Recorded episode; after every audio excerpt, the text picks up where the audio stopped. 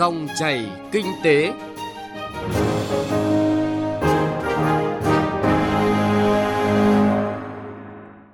Các biên tập viên Thành Trung và Xuân Lan xin kính chào quý vị và các bạn đang theo dõi dòng chảy kinh tế trên kênh Thời sự VOV1 Đài Tiếng nói Việt Nam. Thưa quý vị và các bạn, đến nay cả nước đã có 888 đô thị, chiếm khoảng 41,5% dân số cả nước. Các đô thị đã và đang tạo động lực phát triển quan trọng của các vùng miền trên cả nước. Đặc biệt, sau tác động mạnh của thiên tai và dịch bệnh thời gian qua, các đô thị cũng là những nền tảng trung tâm, hình thành các cơ hội mới, cung cấp các giải pháp thúc đẩy các hoạt động phục hồi nền kinh tế. Tuy nhiên, sự phát triển của các đô thị còn nhiều yếu tố chưa bền vững. Hạ tầng đô thị vẫn chưa theo kịp tốc độ đô thị hóa.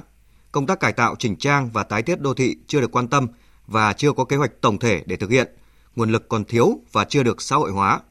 Nguồn lực tài chính chống chịu trước thiên tai, dịch bệnh và biến đổi khí hậu còn rất hạn chế.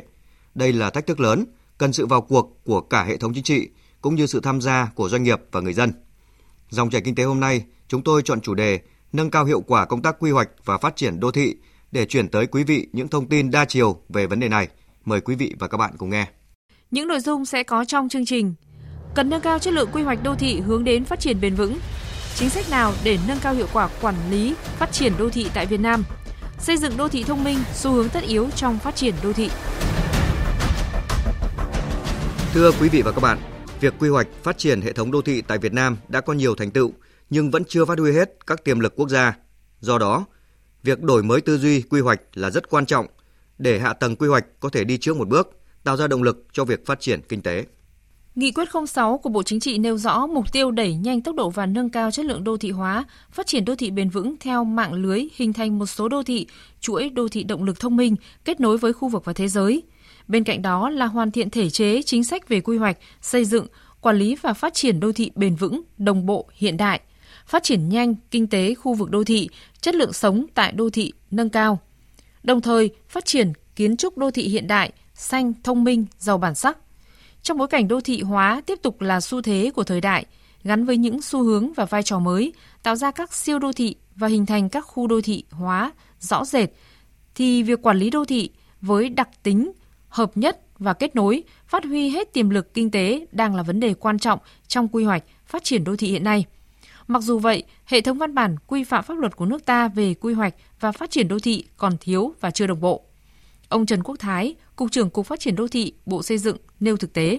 Thứ nhất là chúng ta chưa có công cụ để kiểm soát hệ thống ờ, đô thị trên cả nước. Các cái hiện nay là chúng ta đã đưa đưa ra là quy hoạch hệ thống đô thị, nhưng cách thức như thế nào để chúng ta kiểm soát và các địa phương tuân thủ cái kế hoạch này, làm sao để cái quy hoạch này đưa ra để nó có hiệu quả, thì đây cũng sẽ là một cái vấn đề cần phải được làm rõ hơn. Thứ hai là cái việc kiểm soát, việc hình thành mới các cái đô thị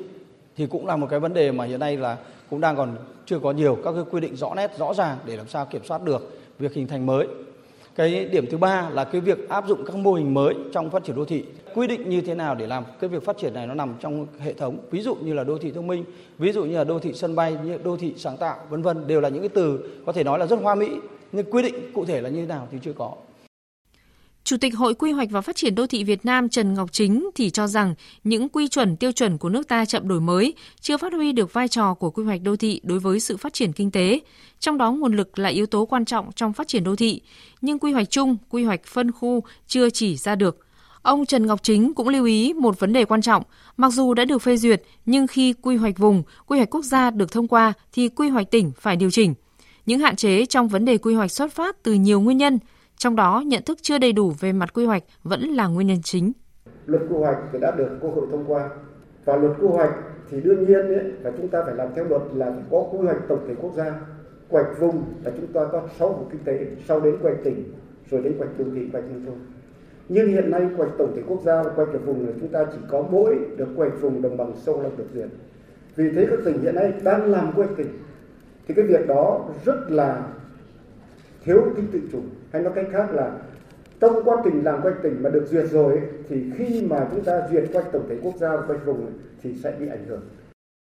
Sự thiếu thống nhất đồng bộ trong quy hoạch và thực hiện quy hoạch phát triển đô thị không chỉ xuất phát từ khách quan mà còn có nguyên nhân chủ quan, tư duy nhiệm kỳ. Từ đó, việc sử dụng đất đai, dân số, lao động nhằm tăng cường chất lượng, tính hiệu quả và tính bền vững của chất lượng đô thị trong các đồ án quy hoạch còn nhiều bất cập.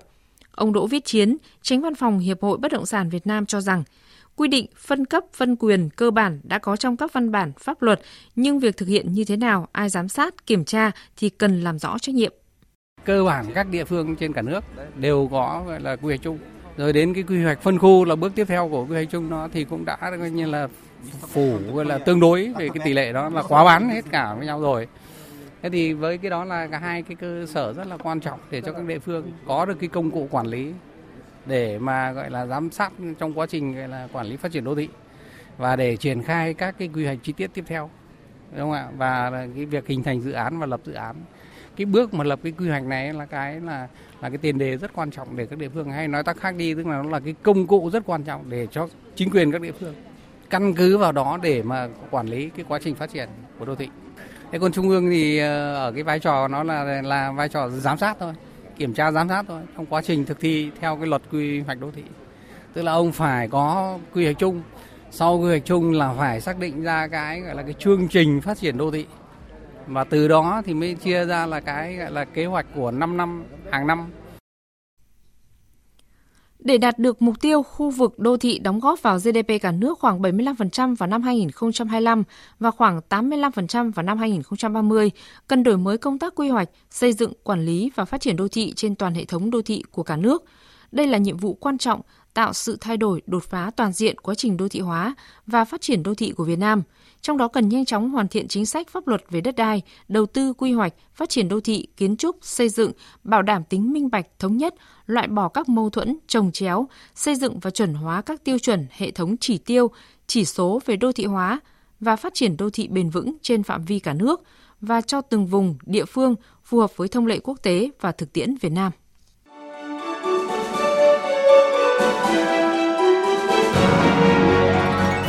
Dòng chảy kinh tế Dòng chảy cuộc sống.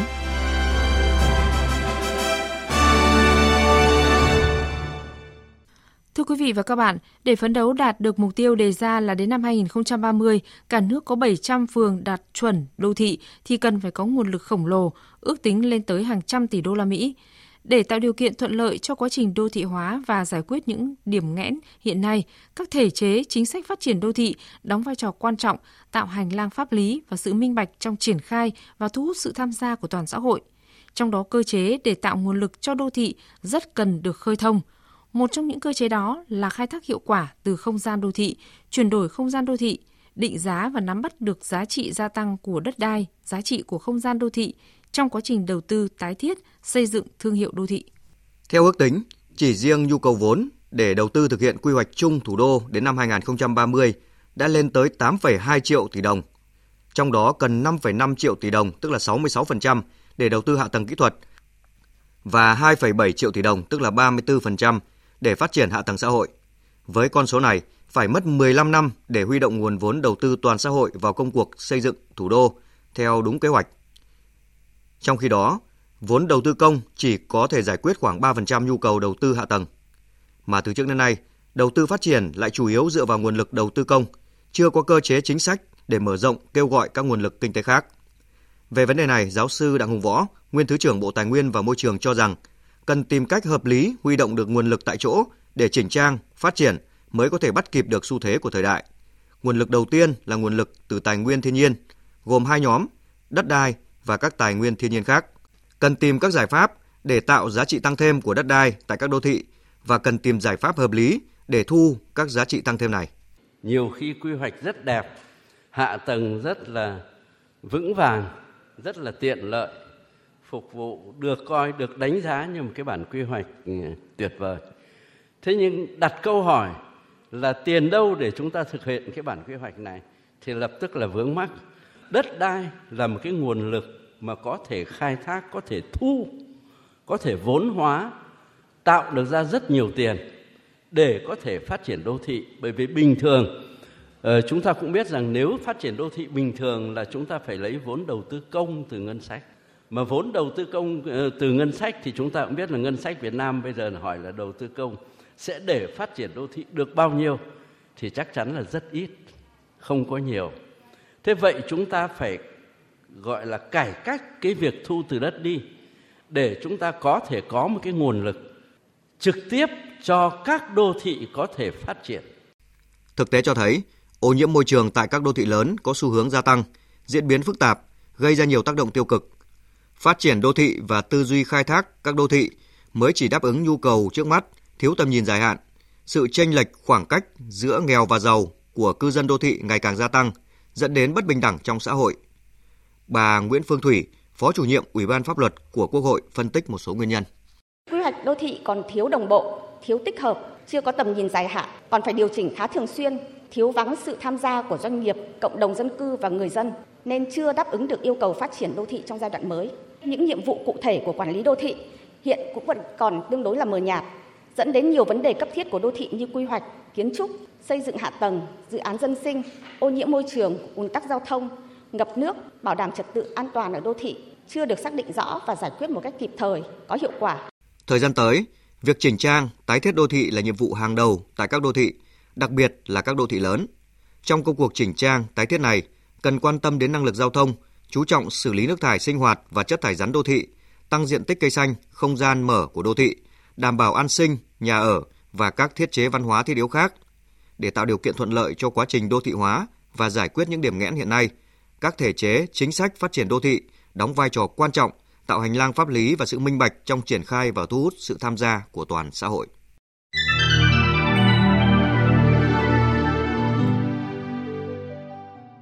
Thưa quý vị và các bạn, trước áp lực về dân số và yêu cầu phát triển bền vững các đô thị hiện nay đang đối mặt với nhiều thách thức sống còn. Phát triển thông minh hơn là xu hướng được nhiều thành phố trên thế giới lựa chọn. Tại Việt Nam, đã có 30 tỉnh, thành phố trên toàn quốc đang triển khai hoặc khởi công các đề án về đô thị thông minh. Việc lên kế hoạch, nghiên cứu lộ trình và các giải pháp phục vụ cho mục tiêu xây dựng, phát triển các đô thị thông minh và bền vững không chỉ là vấn đề của quốc gia mà còn cần có sự đóng góp của cả doanh nghiệp và người dân. Theo mục tiêu của chính phủ đề ra tại đề án phát triển đô thị thông minh, đến năm 2025, nước ta có ít nhất 3 đô thị thông minh tại 3 vùng kinh tế trọng điểm miền Bắc, miền Trung và miền Nam. Đến năm 2030, hình thành một chuỗi đô thị thông minh tại các khu vực kinh tế trọng điểm, từng bước kết nối với đô thị thông minh của các nước trong khu vực và trên thế giới. Tuy nhiên, các địa phương còn lúng túng trong khi đó, các bộ ngành cũng đang nghiên cứu để định hướng, hướng dẫn các tiêu chuẩn, cơ chế chính sách về vấn đề này. Ông Nguyễn Thành Hưng, Thứ trưởng Bộ Thông tin và Truyền thông nêu ý kiến. Các địa phương cần có nhận thức đúng về đô thị thông minh, các điều kiện cần và đủ để từng bước xây dựng thành công đô thị thông minh tại địa phương mình. Hết sức tránh đầu tư giàn trải, làm theo phong trào. Cần coi phát triển chính quyền điện tử làm nòng cốt để xây dựng đô thị thông minh, tạo điều kiện thuận lợi nhất cho người dân và doanh nghiệp khi giao tiếp cơ quan chính quyền. Một đô thị không thể gọi là thông minh nếu thiếu người lãnh đạo có tầm nhìn nếu thiếu nguồn nhân lực có đủ trình độ để hoạch định, xây dựng, quản lý và vận hành đô thị đó. Trong điều kiện các nguồn lực dành cho việc xây dựng đô thị thông minh của nước ta còn hạn chế, việc huy động sự tham gia của các doanh nghiệp là rất quan trọng. Hiện nay nhiều doanh nghiệp cả trong và ngoài nước đang sẵn sàng đầu tư những hạng mục cụ thể của thành phố thông minh. Vấn đề là chúng ta phải có khung khổ pháp lý hoàn thiện để đảm bảo hài hòa lợi ích của các bên. Ông Nguyễn Xuân Việt, giám đốc công nghệ công ty hệ thống thông tin FPT cho rằng các hệ thống quản trị thông minh điều hành thông minh là rất quan trọng bởi vì tạo ra những cái sự đổi mới và tạo ra những cái môi trường thân thiện tiện ích tốt nhất cho người dân doanh nghiệp và phục vụ chính con người của trong thành phố. Và lãnh đạo thành phố sẽ mong chờ cái gì? Là giải quyết các vấn đề lớn phát triển bền vững đối với thành phố. Và một điều rất là quan trọng đó chính là nâng cao vai trò của người dân. Và người dân được tham gia vào cái công tác giám sát điều hành ờ, của chính quyền. Hiện nay, mỗi tỉnh, thành phố đều có đặc thù riêng. Vấn đề là lãnh đạo địa phương đó cần lựa chọn vấn đề quan trọng nhất để sử dụng những nền tảng về công nghệ số, ứng dụng và vận hành một cách hiệu quả, làm cho cuộc sống của người dân tốt đẹp hơn, từ việc tiếp cận giao thông, y tế và các dịch vụ khác. Vâng à, nếu chỉ dựa vào cơ sở hạ tầng kỹ thuật số của cuộc cách mạng công nghiệp lần thứ tư là chưa đủ, để chuyển đổi thành Smart City còn đòi hỏi chuyển đổi cách quản trị và vận hành của các thành phố. Trong đó, đòi hỏi chính quyền phải xây dựng một tầm nhìn rõ ràng để có một lộ trình đúng hướng, qua đó xây dựng quy hoạch tổng thể tạo cơ chế chính sách để thúc đẩy các công ty, doanh nghiệp, tập đoàn nghiên cứu phát triển, làm chủ được các ứng dụng cho thành phố thông minh. Đến đây thì thời lượng của dòng chảy kinh tế với chủ đề nâng cao hiệu quả công tác quy hoạch và phát triển đô thị cũng đã hết. Chương trình hôm nay do Thành Trung và nhóm phóng viên kinh tế thực hiện. Cảm ơn quý vị và các bạn đã quan tâm theo dõi.